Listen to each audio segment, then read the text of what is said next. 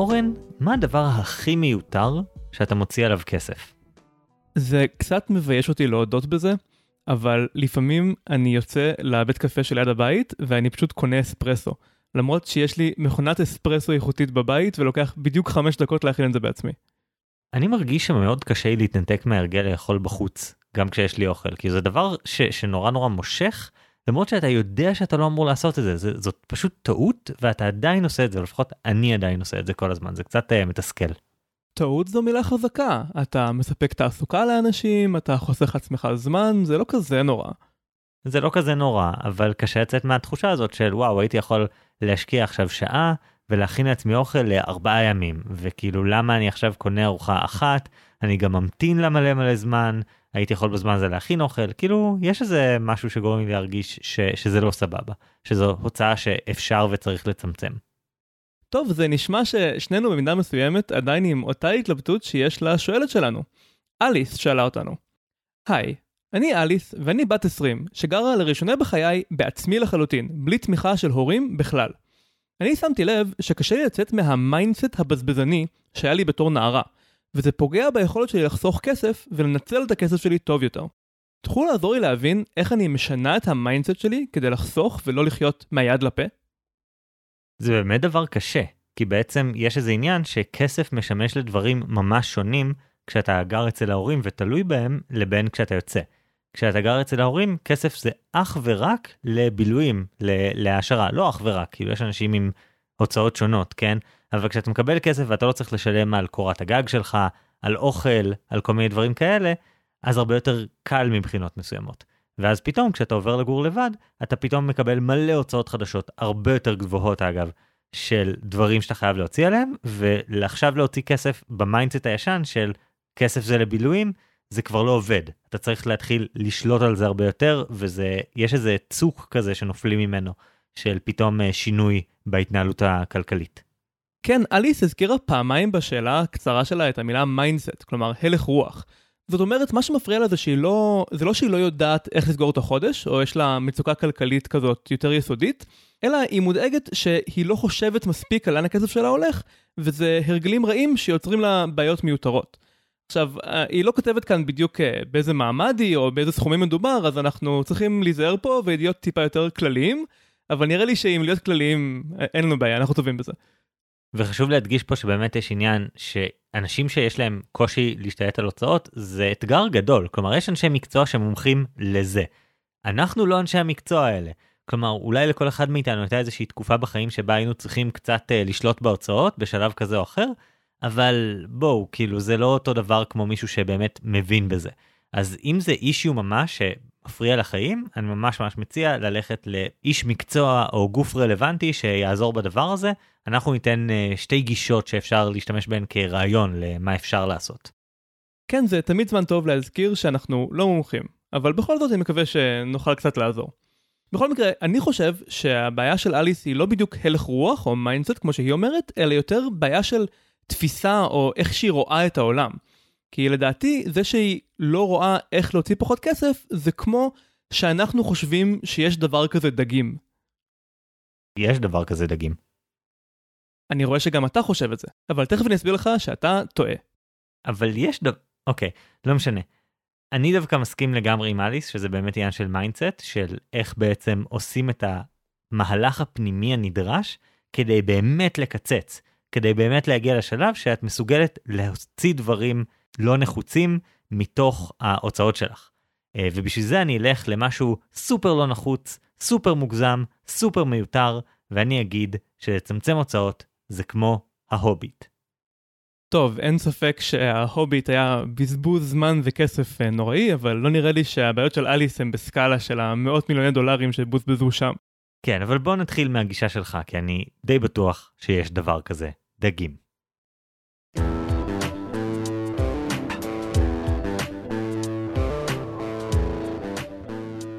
אז אליס, כמו שחגי היה מופתע, בטח גם את היית מופתעת שאמרתי לך שאין דבר כזה דגים. אבל זה נכון. יש דבר כזה יונקים, יש דבר כזה ציפורים, אבל אין דבר כזה דגים. או ליתר דיוק, אפשר לדבר על דגים, אבל זו קבוצה שאין לה משמעות מדעית. כלומר, אפשר לקבץ חיות בכל מיני דרכים. אפשר לדבר על חיות עם נקודות אדומות, או אפשר לדבר על יונקים שעושים הרבה רעש. אבל קבוצות כאלה, אין להם הרבה ערך, הן לא מלמדות אותך שום דבר מעניין על החיות האלה. אז במובן הזה, דגים זו לא קבוצה שקיימת, שמשקפת איזושהי אמת על המציאות. אז אפשר לשאול איזו חלוקה לקבוצות כן מלמדת אותנו משהו על חיות. והתשובה היא שהחלוקה היחידה שהיא באמת משמעותית היא חלוקה משפחתית. כלומר, יש טעם להסתכל על קבוצה של חיות שיש להן לא רק דמיון שטחי, הן נראות דומה או מתנהגות דומה, אלא יש להן קשר משפחתי אמיתי. קבוצות עם אב קדמון משותף. כלומר, יש איזושהי חיה שהייתה קיימת בעבר הרחוק יותר או פחות, וכל הקבוצה הזאת מורכבת מצאצאים של אותה חיה אחת, אב הקדמון. כללי המשחק כאן הן שאפשר ללכת כמה אחורה שרוצים בשביל לבחור את האב הקדמון הזה, אבל חייבים לכלול את כל הצאצאים שלו. אז מסתבר שציפורים הן כן קבוצה משמעותית, כי פעם בעבר הייתה את הציפור הראשונה. דינוזאורים, למשל, הן גם קבוצה משמעותית, שאגב מכילה את הציפורים. כן, אני חושב שאחד הדברים הכי מעניינים בתחום הזה, זה שאתה מבין שבעצם כן, יש עדיין דינוזאורים, הם פשוט עפים, קטנים, שוקלים ממש מעט, עצמות חלולות, כל מיני דברים כאלה. וגם הקטע הזה שסרטי פארק היורה כנראה לא מדויקים, כי כנראה היו להם נוצות, אבל נשים את זה בצד לרגע. כן, זה הפאנפקט האהוב עליי. אה, בת הזוג שלי, משה, אמרה לי שכבר נמאס לשמוע אותי מדבר על זה, שציפורים הן דינוזאורים. ולגבי פארק היורה, הסרט הראשון נעשה לפני שהבינו את כל הקטע הזה עם הנוצות, אבל הסרטים החדשים יותר, עולם היורה להם כבר אין את התירוץ, ותכלס אני די מאוכזב מהם. אבל אם נחזור לנושא, לפי חוקי המשחק אי אפשר להגדיר קבוצה שמכילה את כל הדינוזאורים, אבל לא מכילה גם את כל הציפורים. ואם ממשיכים עוד אחורה ומחפשים אב קדמון שתופס גם על היונקים וגם על הדינוזאורים, אז אפשר לדבר על המטרניים, שזו קבוצה שמכילה את כל החיות עם חוט שדרה, כולל כל הדינוזאורים, ובתוכם הציפורים, וגם היונקים. לא קבוצה, מערכה. אוקיי, כן, אני התכוונתי קבוצה במובן הרגיל, לא קבוצה במובן הספציפי של אה, שלב מסוים בתוך עץ החיים. כן, אני קצת נתקלתי בדברים האלה פה ושם, כי אשתי מתעסקת לא מעט בטקסונומיה, ואני חושב שהדבר הכי מעניין בטקסונומיה זה שמצד אחד זה תחום די ותיק, כלומר בין כמה מאות שנים, אבל מצד שני, הכל נורא נורא חדש, כאילו כל הכלים השתנו שם, נכון? ממש לאחרונה. כן, טקסונומיה זה התחום המדעי של לחלק חיות או דברים לקבוצות באופן כללי, ומי שנחשב אבי הטקסונומיה המודרנית הוא קרל לינאוס, שחי במאה ה-18, והוא אחראי לקטע הזה שלכל חיה יש שם לטיני מסורבל כזה. אבל לינאוס לא הייתה לו הרבה ברירות, אלא להסתמך על קווי דמיון שטחיים, כמו נקודות אדומות או רועש, כי תכלס כי לא היה לו רעיון טוב יותר. הוא חי לפני דרווין, מה שאומר שהוא בכלל לא ידע שכל החיות הם בתוך עץ משפחתי אחד ענקי. ורק במאה ה-20 התפתחו שיטות שבאמת מאפשרות להבדיל בין דמיון שטחי לדמיון מהותי. זה עובד על בסיס מה שנקרא חידושים אבולוציוניים. קח למשל לב. אם אתה רואה חיה שיש לה לב עם כמה חדרים, אז אתה יכול להיות די בטוח שזה לא יתפתח בנפרד מהלב שלנו, שגם לו יש כמה חדרים. כלומר, זה איזשהו חידוש שכנראה קרה פעם אחת, וכל החיות שיש להם את החידוש הזה, יש להם אב קודמו משותף, שגם לא היה את הלב הזה.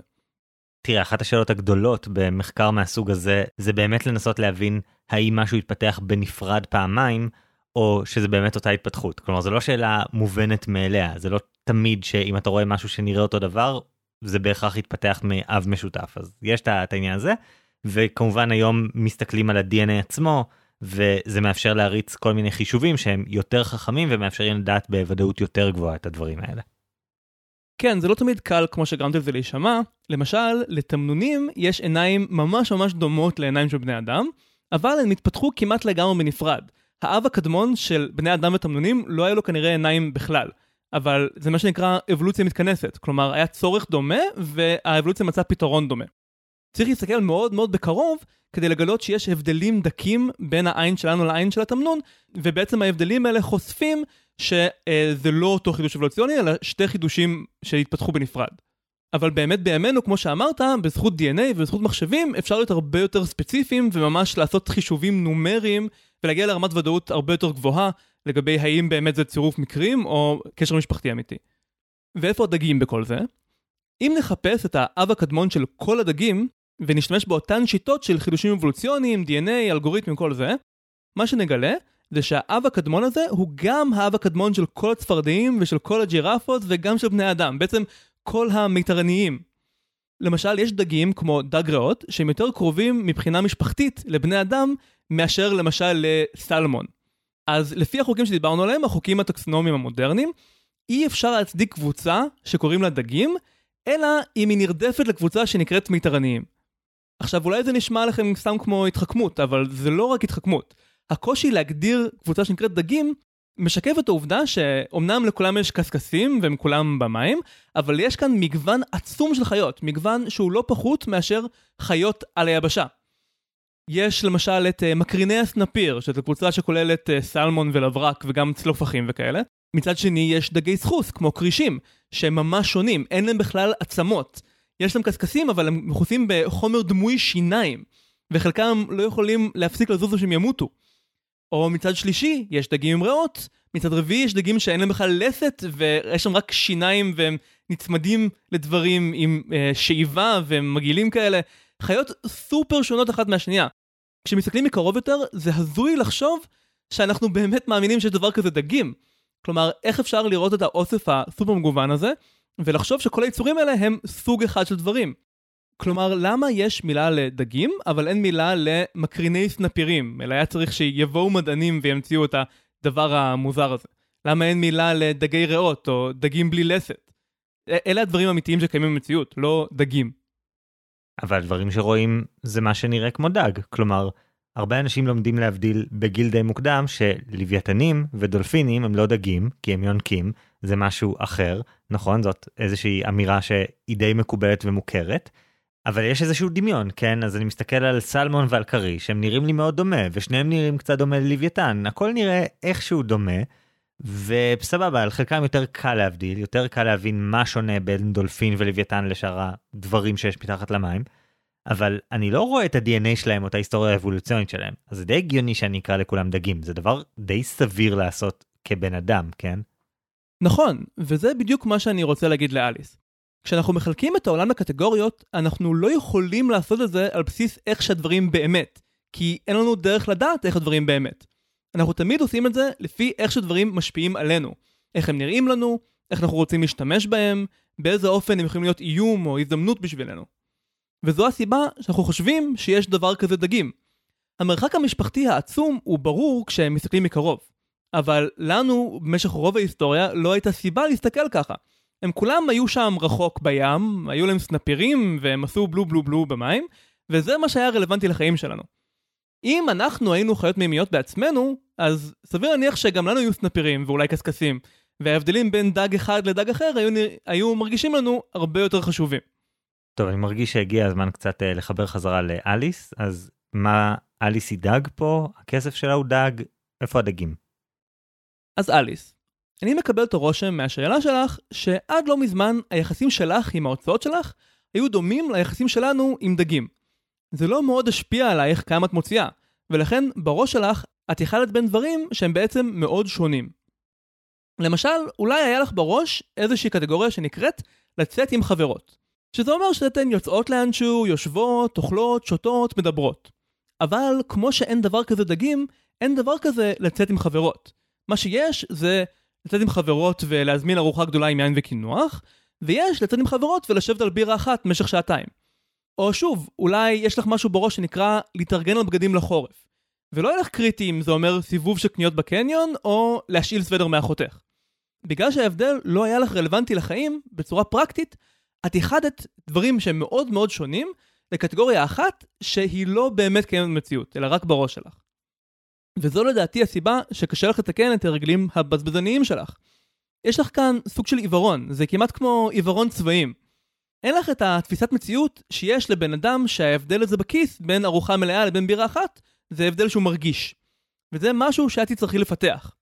אני מנחש, אם את כמו רוב האנשים, שיש מלא מקומות בחיים שלך שאת יכולה לצמצם הוצאות עם פגיעה ממש קטנה באיכות החיים, אבל כרגע את לא רואה אותם, את רק רואה דגים. אז אתה אומר, יש איזה קיבוץ מסוים של התנהגויות או של בזבוזי כסף שאנחנו רואים כשאנחנו לא מתקיימים בכוחות עצמנו, ואז בעצם זה מוביל אותנו לאיזושהי התנהגות מסוימת, אבל עכשיו כשהיא כן מתנהלת בכוחות עצמה, היא צריכה לשנות את הקטגוריות. אבל אתה יודע, השאלה הקריטית היא איך. נראה לי שאליס מבינה שהיא צריכה למצוא איפה לקצץ, אבל היא צריכה כלי פה, היא צריכה כלי עבודה. כן, וחייבים להגיד, זה קשה.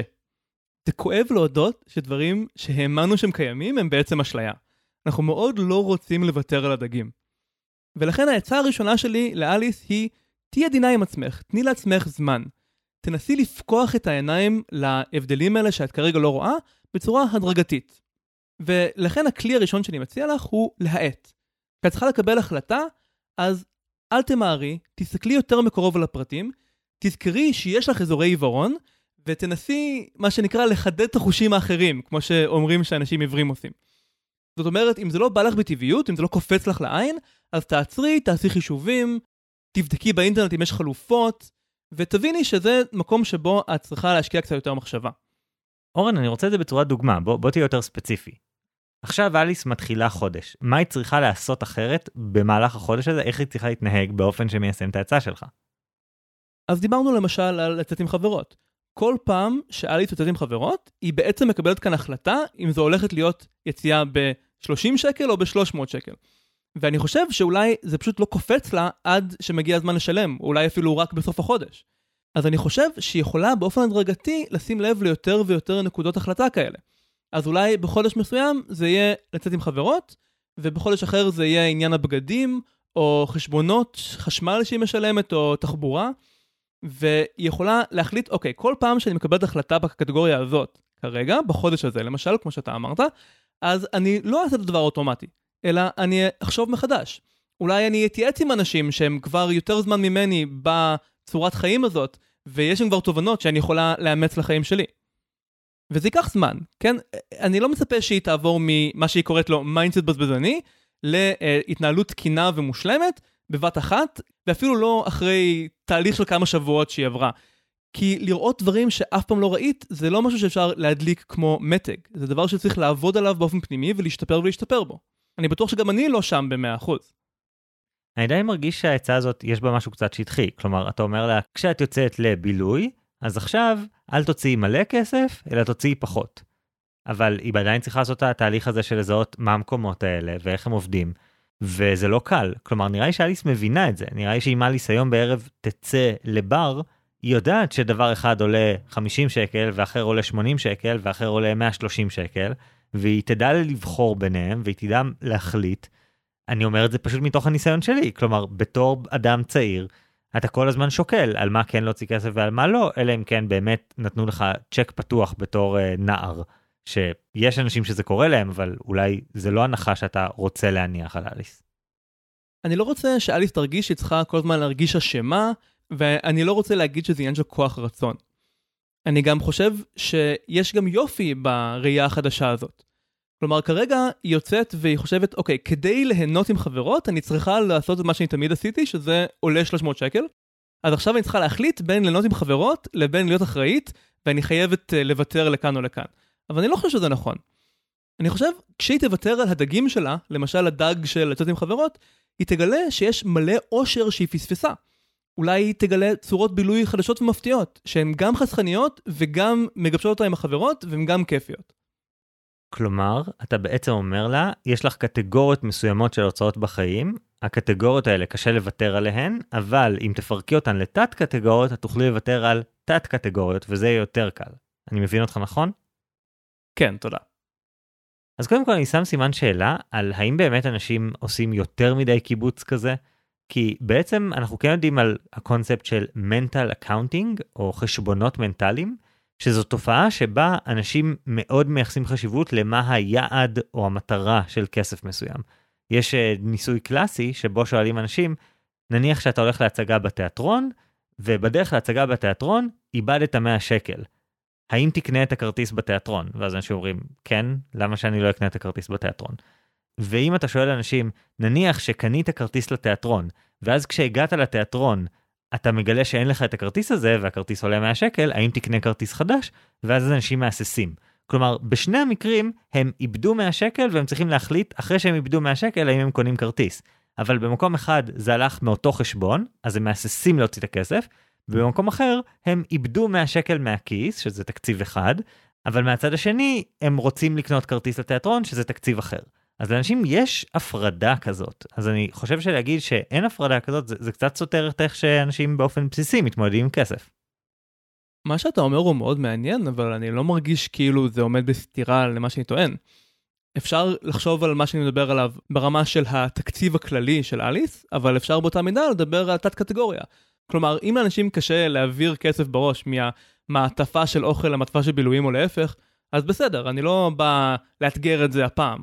אני אומר, בתוך המעטפה של בילויים, אולי אליס מרגישה שיש לה תקציב מסוים של איקס שקל לחודש, וכל פעם קשה לה לסגור את החודש בתוך התת קטגוריה הזאת, והיא מוצאת את עצמה אה, מעבירה כסף למשל מהמעטפה של החסכונות לתוך המעטפה של הבילויים. ואני חושב שהגישה שלי יכולה לעזור גם בכל מעטפה בנפרד. אני מבין מה אתה אומר, ואני באמת חושב שזה כלי חשיבה טוב. אני חושב שלפרק קטגוריות זה דבר מועיל. ועדיין, אני מרגיש שאתה לא נוגע במהות של מה שקורה לאליס. אליס מתארת שהחיים שלה בעצם עברו טלטלה. זה טלטלה שהרבה מאיתנו עוברים בחיים, לפעמים זה יותר הדרגתי, לפעמים זה פחות הדרגתי, אבל זה תמיד משהו דרמטי שקורה לנו. והטלטלה הזאת לא מחכה לתיקונים הקטנים של פה לעשות איזושהי אופטימיזציה, שם לעשות איזושהי אופטימיזציה ולאט לאט להגיע. משהו השתנה, והיא צריכה לעשות שינוי גדול משלה כדי לעמוד בשינוי הנסיבות החד הזה. ואתה מציע לה שינוי מאוד מאוד הדרגתי, כזה פאצ'ים, פלסטרים, ואני חושב שפלסטרים זה לא הפתרון פה. לדעתי אלה לא פלסטרים, כי פלסטרים זה פתרון זמני, ואני מדבר על לאט לאט להתקדם לכיוון חשיבה נכונה יותר, ולא לצפות שזה יהיה אפשרי לעשות את השינוי בבת אחת, גם אם הטלטלה, כמו שאתה אומר, הייתה בבת אחת. מה שאני מנסה להגיד, אליס, הוא שהבזבזנות שלך היא לא פגם באישיות, אלא פער בראייה. ואם תתאמני ותשקיעי, תוכלי לאט לאט לראות יותר. אם תוותרי על הדגים שיש לך בראש, ייפתח בפנייך עולם חדש ועשיר יותר, שבו את יכולה לחסוך כסף בלי לוותר על מה שבאמת חשוב בחיים.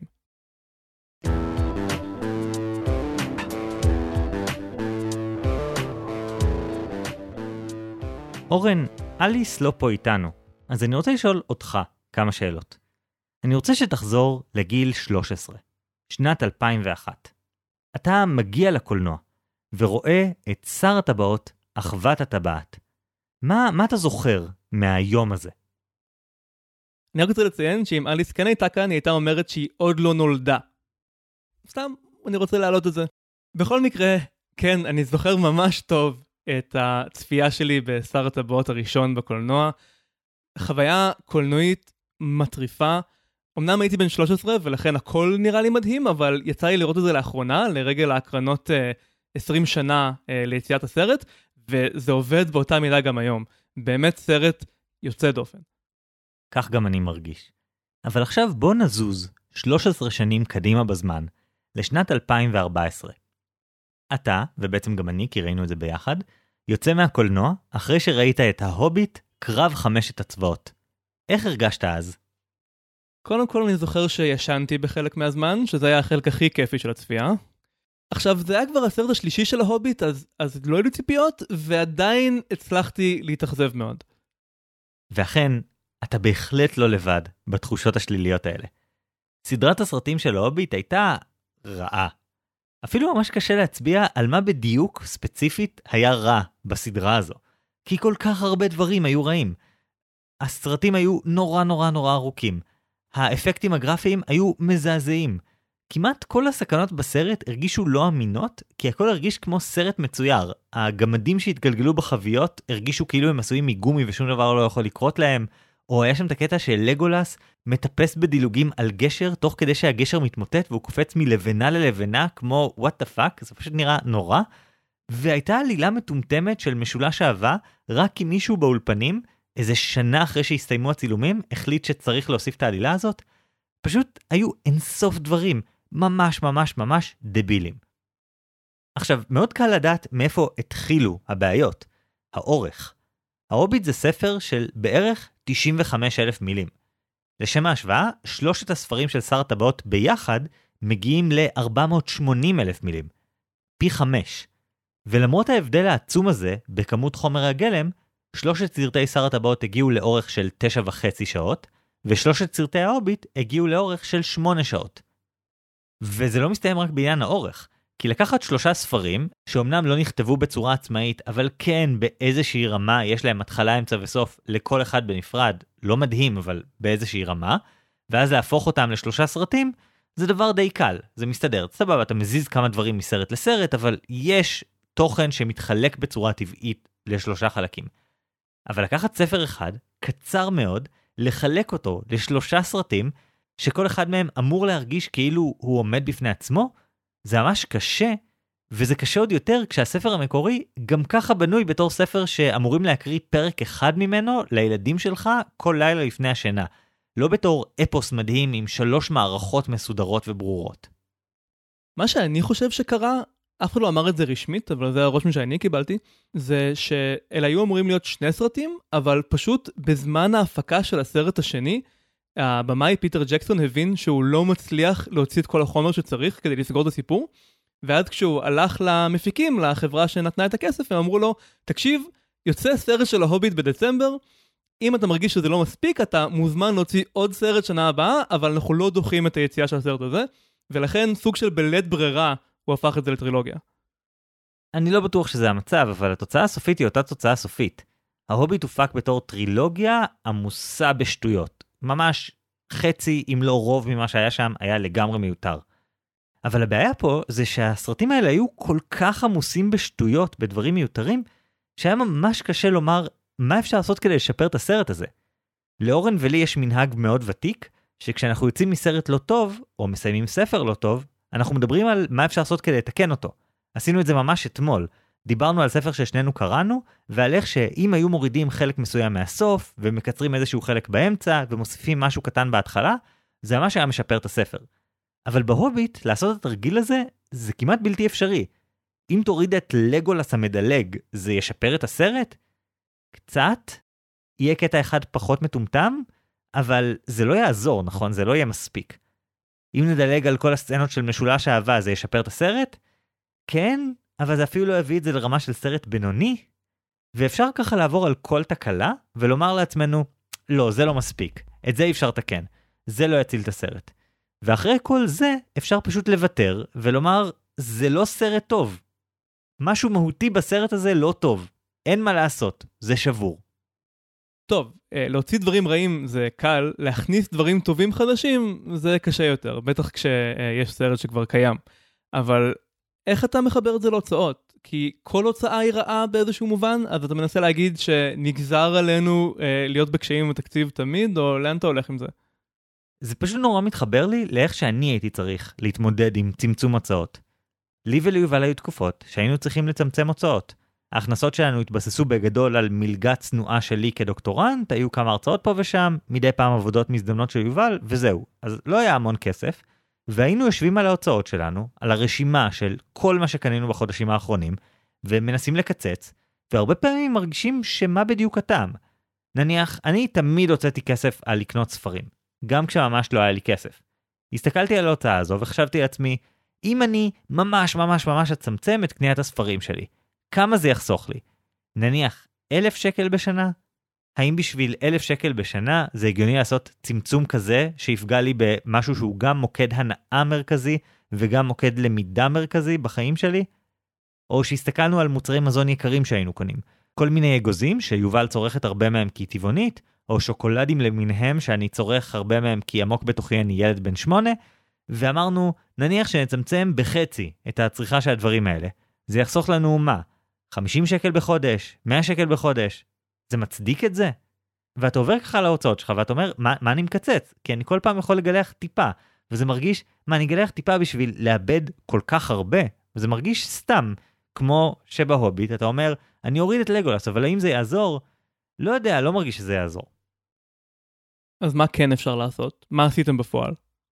טוב, אנחנו מצאנו שההוצאה שהכי קל לצמצם והכי חוסכת כסף זה לאכול בחוץ. כי לאכול בחוץ זה דבר נורא נורא יקר, זו הוצאה גדולה, לא הכרחית ומוגזמת. כלומר, הדברים נורא נורא יקרים ביחס למה שאתה מקבל מהם. אבל אני מסוגל לדמיין מצב שהצמצום הזה לא היה מספיק, והיינו נתקעים, ואני מרגיש שאם אליס הייתה מסתכלת על התקציב שלה ואומרת, אה, ah, הנה הוצאה גדולה, שאוכלת לי רבע מהכסף והיא לא נחוצה, אז היא לא הייתה שולחת לנו שאלה. אז אני מניח שיש איזשהו קושי למצוא מה הדבר שמצמצמים, שאין איזה מטרה גדולה וברורה. וזה מאוד דומה לזה שנורא קשה למצוא איך לתקן את ההוביט. יש כל כך הרבה דברים לא נחוצים או בעייתיים, שקל מאוד להגיע לתחושה שאין מה לעשות, שפשוט אין מאיפה לקצץ. אבל חגי, הבעיה המהותית עם ההוביט הוא שלא היה צריך לעשות את הסרט הזה בכלל. אבל אני מניח שאתה לא רוצה להגיד שהחיים של אליס הם משהו שהוא רעיון לא טוב מהיסוד, נכון? אז אני חושב שההשוואה הזאת קצת uh, פסימית. לא, אני לא חושב שהיא פסימית. כי במקרה של ההוביט, קודם כל יש איזשהו פתרון. יש באינטרנט כל מיני מעריצים שבעצם יצרו גרסאות משלהם. הם לקחו את השלושה סרטים, קיצצו בערך חצי מהסרט ויצרו סרט אחד של ארבע שעות, שהוא יותר הגיוני ופחות דבילי. זו עבודה מטורפת, קשה לדמיין איך אתה מוצא את הכוח הנפשי אפילו להתחיל את העבודה הזאת, אבל תכלס, הפתרון הוא לא לערוך החוצה את מה שלא עובד. הפתרון הוא שהיה אפשר לעשות סרט אחר. אני לא חושב שלא היה צריך להיות סרט כזה, אתה ממש מגזים. לגמרי היה יכול להיות סרט, אולי סרט אחד, אולי, במקרה הקיצוני, שני סרטים, והם היו בסדר גמור, והכל היה טוב, זה היה עובד, זה היה נראה טוב. ברור שאי אפשר לעשות את זה עכשיו. ברור שסרטים זה דבר נורא נורא יקר, ואי אפשר למחוק ולהתחיל מההתחלה, גם אם זה מה שהיה טוב לסרט הזה. אבל בתחומים שיותר קרובים לחיים שלנו, זה כן משהו שאפשר לעשות. אפשר פשוט להתחיל מההתחלה. להתחיל מההתחלה את החיים שלנו? להתחיל מההתחלה את ההוצאות שלנו? בגדול אני מדבר על להתחיל מהתחלת ההוצאות שלנו, ואני אתן שלוש דוגמאות קצרות שמדגימות איך זה נראה במקומות אחרים. קודם כל אני רוצה לתת את השיטה שהציע הכותב קל ניופורט בספר שלו Digital Minimalism. ניופורט הציג את הבעיה הבאה. רוב הטכנולוגיה הדיגיטלית לא ממש נותנת לנו ערך, למשל פייסבוק, טוויטר ודברים כאלה, אבל הטכנולוגיה הזו כן גובה מאיתנו מחירים משמעותיים, זמן, קשב ודברים כאלה. הבעיה היא שנורא קשה לצמצם, כי אנחנו כל כך מוקפים בטכנולוגיה דיגיטלית, שחלקה מועילה מאוד, וחלקה בכלל לא מועילה, וקשה לדעת מה נחוץ ומה בכלל לא מועיל. לנסות להוריד דבר אחד, לא יודע, לצמצם את הזמן שאתה בפייסבוק, זה לא מספיק כדי לפתור את הבעיה המהותית. אז מה ניופורט מציע? תהליך שנקרא Digital Declutter. חודש שבו בעצם מורידים את השימוש בטכנולוגיה לא ב-20%, לא ב-40%, אלא ממש לאפס. הדברים היחידים שמותר להשתמש בהם הם דברים הכרחיים, כאילו שבלעדיהם יפטרו אותי מהעבודה, או אני לא אוכל ליצור קשר עם המשפחה שלי כשאני צריך. החודש הזה מאפשר לנו להתנתק מכל ההרגלים הבעייתיים שלנו עם טכנולוגיה דיגיטלית. והוא גם מאפשר לנו להבין מה אנחנו באמת צריכים ומה לא. אחרי חודש שבמהלכו הפסקנו להשתמש בטכנולוגיה דיגיטלית שלא מועילה לנו, אנחנו נפסיק להרגיש את הצורך האובססיבי נקרא לזה, בלרענן את הפיד בפייסבוק, ואנחנו נוכל להגיד, רגע, מה באמת ישפר לי את החיים עכשיו? מה אני יכול להכניס שיהיה לו ערך חיובי אמיתי, ואני לא רק ממשיך בו מתוך איזושהי אינרציה. אני לא יודע, חגי, זה נשמע לי ממש קיצוני. זה קיצוני אפילו כשמדברים רק על uh, דברים דיגיטליים, ובטח uh, כשאתה משליך את זה על תקציב שלם של בן אדם, אז מה אתה מציע שאליס תעשה? תשב בבית, uh, תאכל רק אורז לבן, לא תראה סרטים, uh, תבטל את המנוי של הנטפליקס, ת, תשכב על המיטה ותבהה בתקרה, ואז אחרי חודש היא תדע שלא, היא לא יכולה לחיות ככה, והיא חייבת את כל הדברים שהיו לה בחיים שגרמו לחיים שלה לא להיות סבל, כלומר, זה נשמע לי קצת יותר מדי. אבל אנשים עושים דברים כאלה. כשהם צריכים, הם עושים. דוגמה אחרת שאני רוצה לתת, זה הדוגמה של דיאטה שנקראת Low FODMAP Diet. זו דיאטה שהמטרה שלה היא לעזור לאנשים שיש להם קשיים בעיכול, שלפעמים נובעים מסוכרים מורכבים, אוליגוסחרידים, פוליולים, ועוד סוגים של סוכרים שכקבוצה נקראים FODMAPs. והרעיון של הדיאטה הזו היא שמורידים את כל הסוכרים האלה בבת אחת. לא אוכלים יותר שום, לא אוכלים יותר בצל, לא אוכלים יותר גלוטן, מלא מלא דברים, אתה פשוט מעיף לחלוטין מהדיאטה, אתה מתחיל לאכול ממש ממש מעט דברים. ואחרי שהורדת את כל הדברים האלה ביחד, אחרי איזה חודש שנתת להכל להתנקות מתוך המערכת שלך, אתה מחזיר אותם חזרה אחד-אחד. כל פעם אתה מנסה מאכל חדש אחד. אתה מוסיף לחם ורואה מה זה עושה לך, או עדשים ובודק מה קורה. אבל כל פעם רק דבר אחד. ורק באמצעות הורדת כל הסוכרים האלה מהדיאטה, והחזרה הדרגתית שלהם, אפשר לזהות מה הדבר שבגללו יש לך כאבי בטן באופן קבוע. זה עובד, אנשים עושים את זה, זה קצת רדיקלי, אבל זה מוכיח את עצמו. אוקיי, okay, זו דוגמה קצת יותר אמיתית, ונשמע שגם אה, רופאים יהיו מעורבים בזה, וזה לא רק משהו שמישהו אחד אה, חושב שהוא רעיון טוב. אז uh, אני לא אגיד שזה רעיון רע, אבל זה באמת יכול לעבוד על תקציב, כלומר, במקרה של דיאטה, אנחנו יודעים שאפשר להרכיב איזושהי דיאטה שלדית מינימלית שעדיין אפשר לחיות עליה. אבל תקציב, כמו שאמרתי קודם, תקציב זה כל החיים. אז אני לא חושב שהאנלוגיה כאן עובדת ממש. טוב, דחקת אותי לפינה, וכאן נכנסת הדוגמה השלישית שלי, שנקראת תקציב אפס. בדרך כלל תקציב של מדינה או של עיר נבנה משנה לשנה בשיטה מאוד פשוטה. לוקחים את ה, לא יודע, אקסל של ההוצאות של שנה שעברה, ואז עושים copy paste ומתחילים לעשות שינויים. בוא את הסעיף הזה נוריד טיפה, את הסעיף הזה נעלה טיפה, את הסעיף הזה ננסה למחוק, כל מיני דברים כאלה. אבל לעיתים נדירות עושים מהלך יותר עמוק, שנקרא תקציב אפס. לא מעתיקים כלום משנה שעברה, אלא מתחילים מתקציב ריק. ותקציב כזה יכול לאפשר להימנע מהוצאות מיותרות, שהיה קשה לזהות אותן ולהיפטר מהן, כשמה שאתה עושה זה להעתיק תקציב משנה שעברה ולהדביק אותו בקובץ חדש. ושלושת הדוגמאות האלה ביחד מצביעות לאותו המקום. יש בעיה עם הניסיון להישען לחלוטין על הרגלים קיימים ולשנות אותם תוך כדי שאתה נשען עליהם. מה שדפק את ההוביט זה שניסו לעשות שוב את שר הטבעות. ניסו לעשות את שר הטבעות, פשוט שהספר שעליו עושים את שר הטבעות, עכשיו הוא ההוביט. אבל ההוביט זה לא שר הטבעות עם שינויים. תוריד טיפה מפה, תוסיף טיפה משם, כמו שבעצם ניסו לעשות. זה משהו אחר לגמרי. צריך לגשת אליו אחרת לגמרי, לא לנסות להתמקד בדמיון שטחי. זה לא סרט שנועד להיות אפוס עצום של שמונה שעות עם קרבות ענק. זה לא הספר, זה לא מה שאמור להיות שם. זה אמור להיות סיפור קטן יותר, פשוט יותר, ילדותי יותר, ואי אפשר היה להגיע לתוצר הנדרש מהמודל של נעשה את שר הטבעות פלוס התאמות. הם היו חייבים להתחיל מדף לבן לחלוטין, ורק אז הם היו יכולים אולי להגיע לסרט שהוא באיזושהי מידה טוב.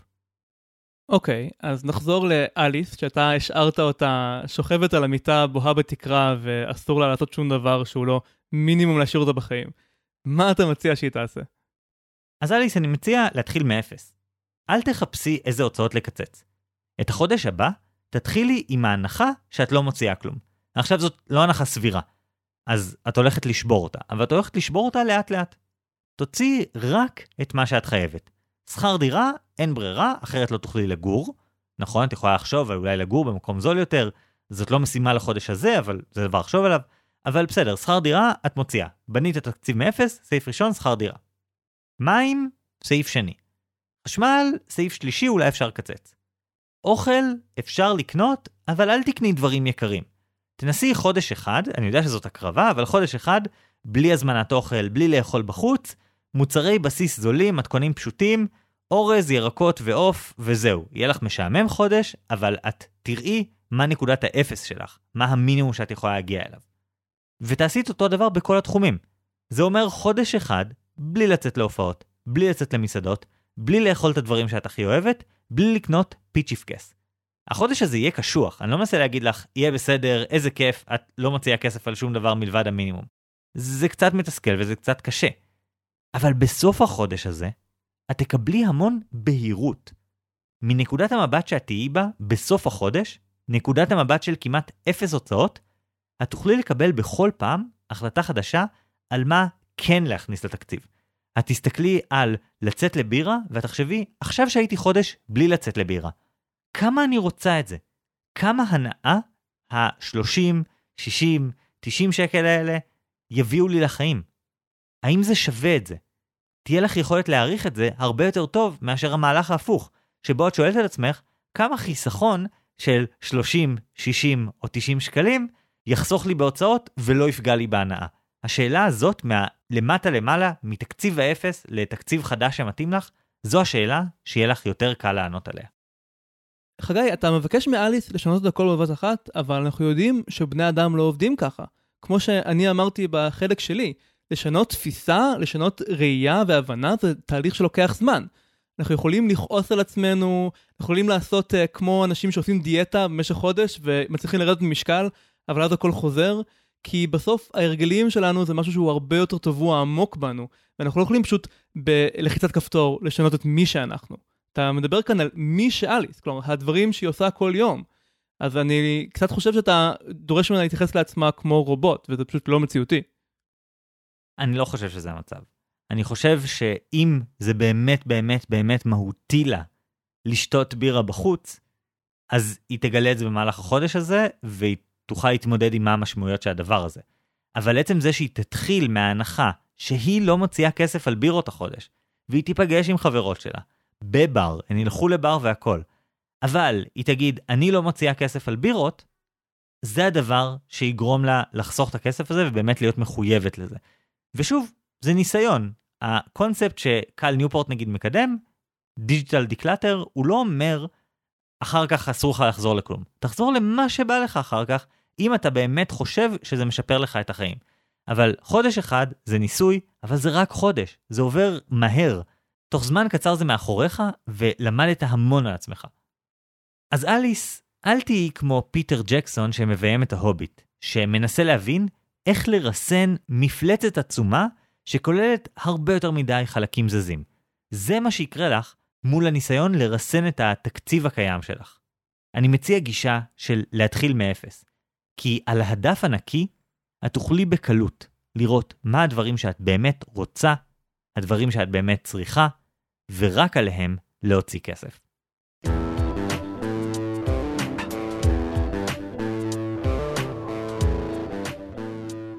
תשמע, חגי, אני חושב שיש סיכוי טוב שאתה הבאת כאן את המודל שהוא יותר נכון והוא יותר יביא את אליס לאן שהיא רוצה להיות במהירות ויעילות. מצד שני, אני הבאתי מודל שהוא אפשרי ליישום, אז אני חושב שאולי אני יותר עזרתי לה. אורן, מאוד אהבתי את העניין הזה של להתמודד עם איך שאנחנו מקטלגים הוצאות בחיים. זו דרך טובה להבין מה חשוב ומה לא, לנסות לקבל עיניים חדשות על ההוצאות שלנו. אבל אני חושב שזה עדיין פלסטר. ואני חושב שבאופן עקרוני, אנחנו כן יכולים יותר. אנחנו כן יכולים לשים את עצמנו במצב הזה של חודש אחד, באמת להביא לאפס או כמעט לאפס את ההוצאות שלנו. ואני חושב שזה אפשרי בדיוק מסיבה שאתה בעצמך לימדת את המאזינים שלנו. לפני שני פרקים סיפרת להם על זה שבצלילה חופשית לומדים שאפשר לעצור את הנשימה להרבה יותר ממה שמרגיש הגיוני או אפשרי, ובאותה מידה אפשר גם לחסוך הרבה יותר כסף ולצמצם הוצאות הרבה יותר. הגישה הרדיקלית הזאת היא נשמעת רדיקלית, אבל היא תביא את אליס לתוצאה טובה יותר ומהר יותר. אני אוהב את האנרגיה העוינת בינינו הפעם, יש כאן איזה, איזה משהו אה, עסיסי. אבל כמובן, לא אנחנו נחליט מי מאיתנו צודק, אלא אתם המאזינים. בעוד יומיים אנחנו נעלה לפייסבוק אה, סקר ריאקשנס, שבו אתם תוכלו להכריע מי יותר עזר לאליס לצאת מהלך הרוח הבזבזני. האם זה היה חגי וההוביט? או אורן ואין דבר כזה דגים. ועד אז אנחנו מזמינים אתכם אה, לעקוב אחרינו בפייסבוק, להצטרף לקבוצת הדיונים שלנו, חובה להשוות, שלאחרונה פורחת, ויש יותר ויותר פוסטים מעניינים שלאו דווקא קשורים לפרק מסוים.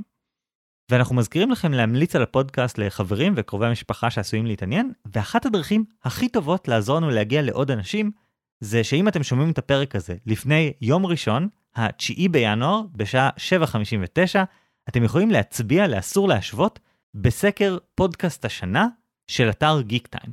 אנחנו מתמודדים בקטגוריית פודקאסט ההעשרה, ואנחנו בטוחים שעם התמיכה שלכם וההצבעה שלכם, נוכל להגיע לאחד המקומות הראשונים, ולהגיע להרבה קהלים חדשים. אז קחו את הדקה הזאת ותצביעו לנו. וכמובן, אנחנו תמיד רוצים שתשלחו לנו עוד שאלות כדי שיהיה לנו על מה לדבר בפרקים עתידיים. בכל מקרה, תודה רבה על ההאזנה. אני חגי אלקיים שלם. אני אורן ברנשטיין. ונתראה בפעם הבאה עם השוואות חדשות.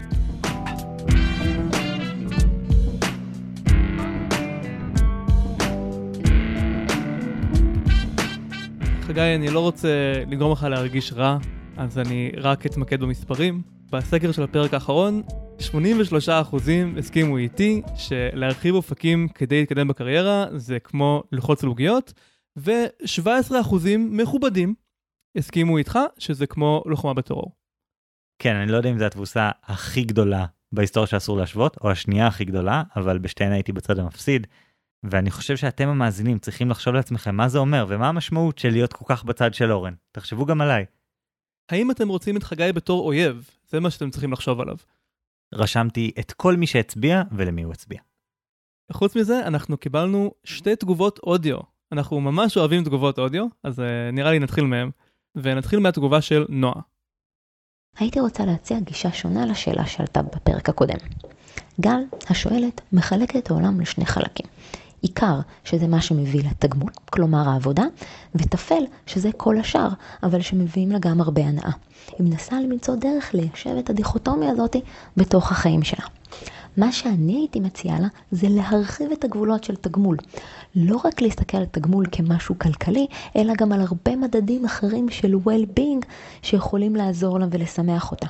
בצורה הזאת היא תוכל למשוך הרבה מהדברים שהיא מגדירה עכשיו כטפל, אבל עושים לה המון המון טוב, אל תוך המטריה של העיקר, ולראות גם בהם חלקים בחיים שלה שנותנים לה הרבה מאוד תגמול.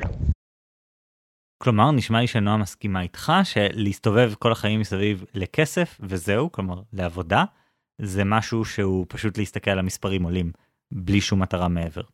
אני חושב שנועה מצביעה כאן על קטגוריה שלישית, כלומר, זה לא שהעולם מתחלק לדברים שאני עושה תמורת כסף, ודברים שאני עושה נטו כי אני מקבל מהם הנאה באופן בלתי תלוי בהשפעה שלהם על העולם, אלא יש דברים שאני עושה כדי לעזור לאחרים, כדי להתחבר למשפחה, כדי לשפר את היוקרה שלי בעיני קבוצות החברים שלי, וכל הדברים האלה הם לא לשם עצמם, הם כן עניין של אמצעי ולא מטרה, אבל לא הכל בחיים זה כסף. זה הנקודה כאן. נקודה טובה. טוב, התגובה הבאה שנשמיע זה התגובה של הלל.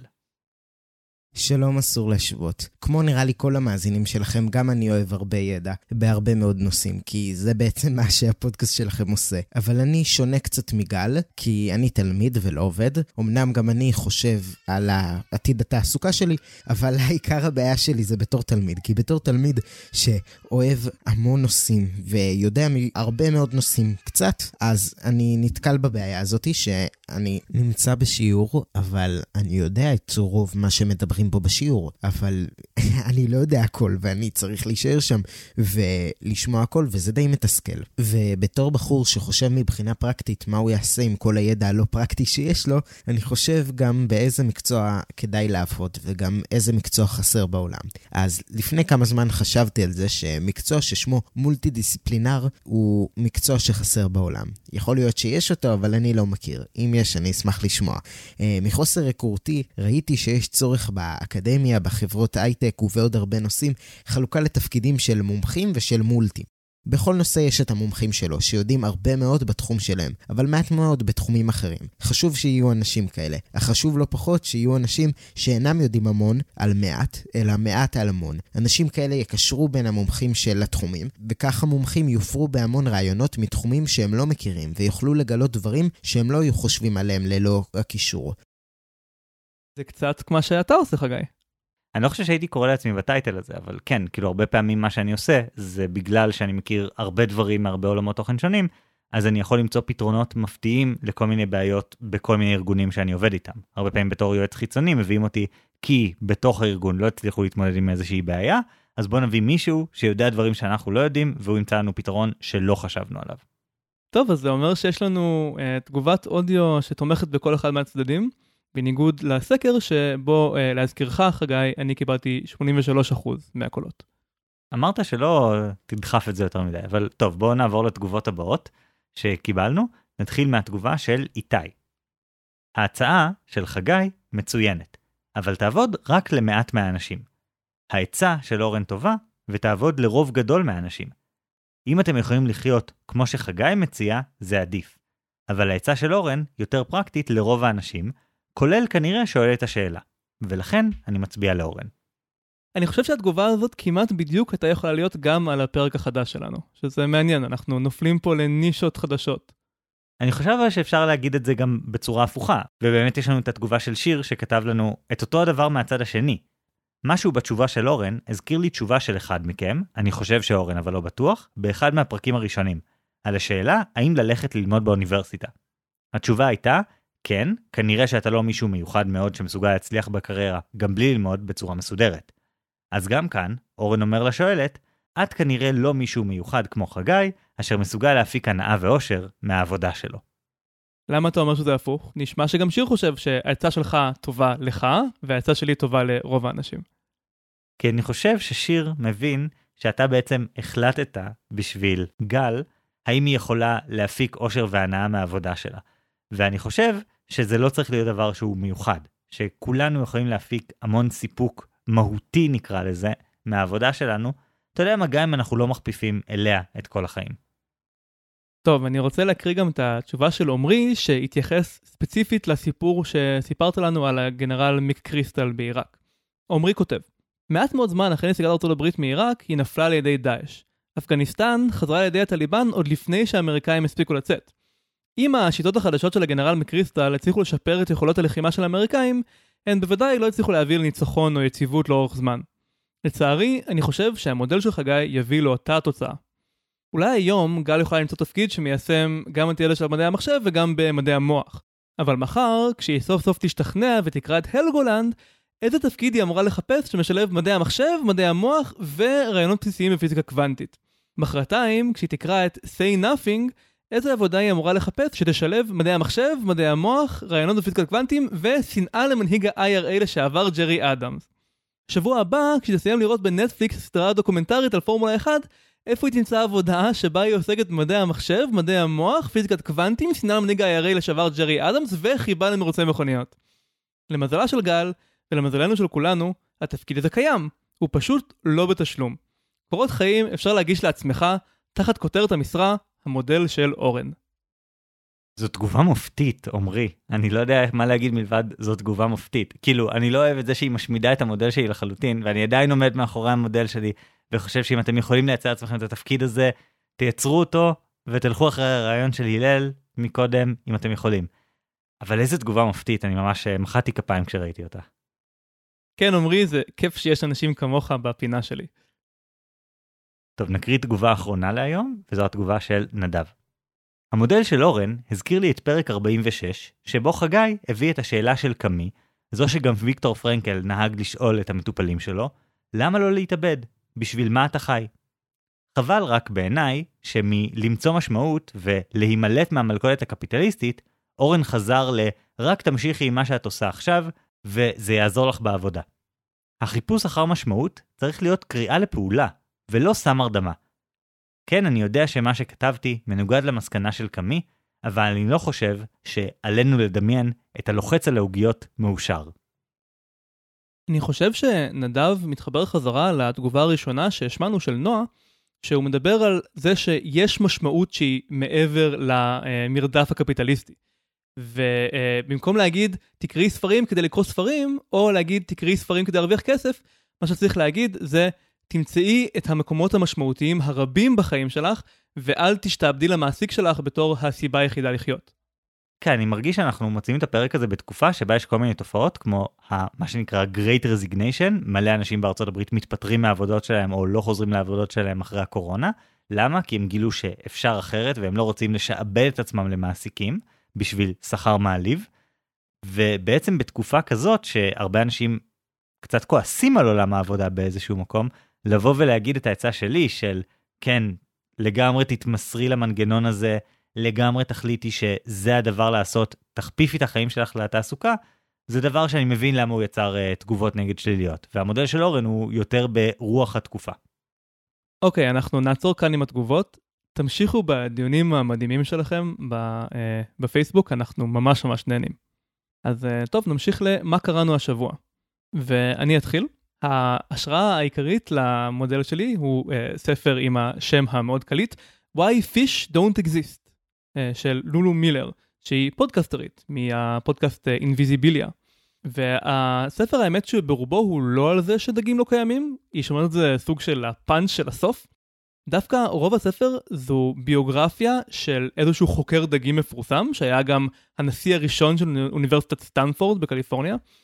וזו ביוגרפיה מעניינת כי היא מתחילה מלתהות האם הבן אדם הזה הוא מודל לחיקוי טוב בשביל החיים של, של הכותבת עצמה, ואז היא לאט לאט מגלה סודות אפלים של הבן אדם, ובסוף הספר אתה חושב דברים אחרים לגמרי על מי היה הבן אדם הזה מאשר בהתחלה, ואז כשהיא אומרת, ואגב, דגים לא קיימים, אז זה סוג של, הא, הראיתי לו מה זה, הוא השקיע את כל החיים שלו בלחקור דגים, מסתבר שהוא לא כזה בן אדם טוב, ומסתבר שבכלל אין דבר כזה דגים, אז uh, זה סוג של סיפוק ושמחה לאיד כנגד בן אדם שמת מזמן. הספר הזה מלא בפריטי מידע מבדרים ומעניינים, ואני יודע את זה כי אורן באמת התלהב ממנו ממש כל השבועות האחרונים, אז נשמע שזה ספר שהוא ממש חובת קריאה, הוא נוגע במלא דברים שונים ומפתיעים, לא רק בנקודה הראשית הזאת של אין דבר כזה דגים, אז אני מחכה לקרוא אותו בעצמי. כן, אני רק אציין שיש גם בספר לא מעט פרטים על החיים האישיים של הכותבת, ואני חושב שלחלק מהקוראים זה ירגיש כמו מה שנקרא self-indulgence, כאילו היא מרשה לעצמה לכתוב את uh, דברים שמעניינים אותה, אבל לדעתי זה עובד ממש טוב בתור מין כזה קונטרסט עם החיים של הדמות שעליו היא כותבת ביוגרפיה. לדעתי זה עובד. חוץ מזה, אני רוצה לציין גם את הפודקאסט עם השם No Such Thing as a Fish. אי אפשר להגיד שהוא היה מקור לפרק הזה, זה פשוט פודקאסט ממש ממש כיפי עם שם קשור. זה פודקאסט שבו ארבע אנשים אה, מביאים כל אחד בתורו פרט טריוויה מפתיע ומצחיק על העולם, ואז הם מריצים כל מיני פריטי טריוויה קשורים. ואני חושב שמי שנהנה מאסור להשוות, ייהנה גם מזה מאוד.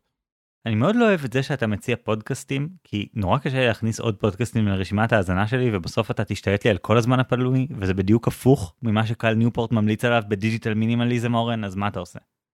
או, אתה במעבר חלק למה אתה קראת. אז אני דווקא לא אתחיל מדיגיטל מינימליזם, כי המודל שלי היה ההוביט, ומבחינת ההוביט אני ממליץ פשוט לראות סדרה של שניים או שלושה סרטונים אה, של היוצרת לינזי אליס, שבעצם יצרה כמה סרטונים שמנתחים את מה לא עבד בהוביט. למה סדרת סרטי ההוביט היא כל כך גרועה. סדרת הסרטונים הזאת אפילו הייתה מועמדת לפרס הוגו, שזה פרס סופר נחשב בתחום המדע הבדיוני והפנטזיה. והיא פשוט מפרקת בצורה שיטתית את כל מה שלא עבד, את כל מה שלא היה יכול לעבוד, דברים שהיה אפשר לעשות אחרת, וזה פשוט כיף לראות את זה. כלומר, חוץ מזה שהניתוח חכם, יש את העניין הזה שכשאתה סובל ממשהו, אתה מאוד שמח כשמישהו אחר עוזר לך לשים במילים את למה סבלת. היא עשתה את זה אחר כך גם עם משחקי הכס בצורה ממש מושלמת, אז אם אתם מחפשים מישהו שיעזור לכם לכעוס בצורה מלאה, הסרטונים שלי אינזיאליס ממש יעזרו בזה. כן, היא אחת הפרשניות מדיה היותר חכמות שיש ביוטיוב. בדיוק השבוע היא הכריזה שהיא פורשת מיוטיוב על רקע כל מיני דרמות uh, שלא ניכנס אליהן, אבל יש סיכוי טוב שהיא תחזור. גם אם היא לא תחזור, פשוט הארכיון שלה הוא ממש ממש טוב ומכיל הרבה ביקורת תרבות ברמה באמת באמת באמת גבוהה, ואני חושב שאין שם סרטון שאני ממש לא ממליץ עליו, אולי חוץ מממש האחרון שבו היא עוסקת בדרמות האלה שאורן דיבר עליהן הרגע. אני ממליץ בכל מהסרטון שלה שעוסק בסוגיות משפטיות של אירוטיקה של אנשי זאב. זה נשמע לכם כאילו אורן צוחק, אבל זה סרטון מדהים. זה סרטון באמת באמת מדהים שחושף אתכם לכמה דרמות יכולות להיות בתוך קהילות קטנות וזניחות לכאורה. אז באמת ממליץ, נשים גם קישור לזה בהערות הפרק. אבל כאמור גם קראתי את הספר של קל ניופורט, Digital Minimalism, שהיה נחמד מאוד. אני חושב שלקל ניופורט יש איזושהי בעיה, שזה בעצם שהוא קצת כותב את אותו הספר כמה פעמים ברצף. ב-2016 הוא כתב את הספר Deep Work, שמדבר על כמה אנחנו צריכים להקדיש זמן לעבודה מחשבתית מאומצת כל יום ולהתנתק מהפרעות. ב-2019 הוא הוציא את Digital Minimalism, שמסביר איך להתנתק מהפרעות דיגיטליות מסוימות, ואז ב-2021 הוא הוציא את הספר A World Without Email, שניסה לדבר על איך אפשר לעבור מאימייל, שזו טכנולוגיה דיגיטלית שהוא מתנגד אליה, שהוא חושב שהיא לא עובדת, לטכנולוגיות אחרות. אז מעניין. אני חושב שלאמץ את הרעיונות שלו זה קשה, כמו שאורן בעצמו אה, אמר, אבל אני חושב שכדאי לכל בן אדם להכיר לפחות את אחד מהספרים האלה. כי זה יגרום לכם לחשוב מחדש על שיטות העבודה שלכם ועל השגרה שלכם עם טכנולוגיה, וזה יכול באמת לתת לכם דחיפה לעשות משהו אחרת בשנה הבאה. אני רק אציין שאתה דיברת על הספר Deep Work בפרק 7 שלנו, כלומר לפני כמעט שנתיים. אז uh, נשמע שלמרות שהוא uh, מדבר על נושאים דומים, הוא ממשיך אה, ללוות אותך ולהקפיץ לך מחשבות חדשות כל פעם. כן, כן, אני מאוד מאוד ממליץ, אני פשוט אומר שאם תקראו את כל הספרים שלו, יהיו לכם מעט רעיונות חדשים אקסטרה בכל אחד. אז נגיד לקרוא ספר שלו פעם בשנתיים, זה דרך טובה לתדלק מחדש את הרצון, לצמצם הסחות דעת מהחיים שלכם ולהקדיש יותר זמן לעבודה מחשבתית יותר רצינית, שזה מה שיקדם אתכם בחיים בסופו של דבר. אני לגמרי מרגיש שהחיים שלי מלאים בהסחות דעת, אז אולי הגיע הזמן שאני אתן לו צ'אנס. טוב, נראה לי בכל מקרה שאנחנו נעצור כאן הפעם. אני אורן ברנשטיין. אני חגי אלקיים שלם. ביי.